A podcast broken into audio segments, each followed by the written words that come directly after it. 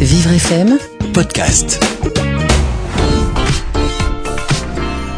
Elisabeth nous a laissé un message vocal il y a quelques jours. Elle est partie de sa précédente euh, société dans des circonstances un petit peu pénibles. Elle ne souhaite pas aborder le sujet lors de l'entretien d'embauche. Thomas Welch, vous êtes euh, l'auteur de Recherche d'emploi, oublier les méthodes de papa aux éditions Larousse. Qu'est-ce qu'on peut lui conseiller à Elisabeth?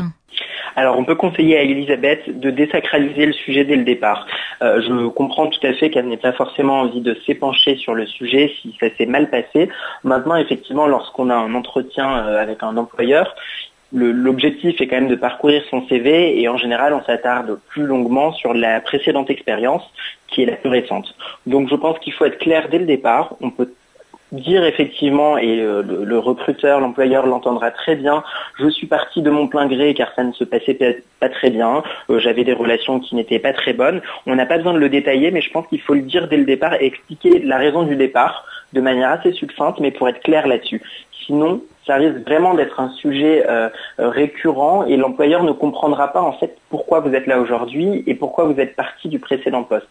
Et dans ce cas-là, il pourrait être amené à douter, à se demander euh, si par hasard vous n'avez pas été renvoyé mhm. et euh, éventuellement prendre des informations auprès de votre ancien employeur directement, ce qui serait encore euh, plus compliqué pour vous. Donc désacraliser la situation, le dire dès le départ, être clair, et puis tout se passera très bien.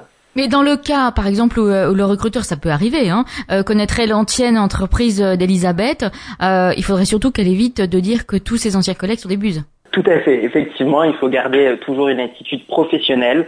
Ça peut mal se passer de temps en temps, ça arrive, ça fait partie de la vie professionnelle, mais il faut garder euh, vraiment une opinion neutre par rapport à ses précédents employeurs, à ses précédents collègues, pour montrer qu'on est professionnel et que dans toutes les situations, on sait réagir. Vivre FM, podcast.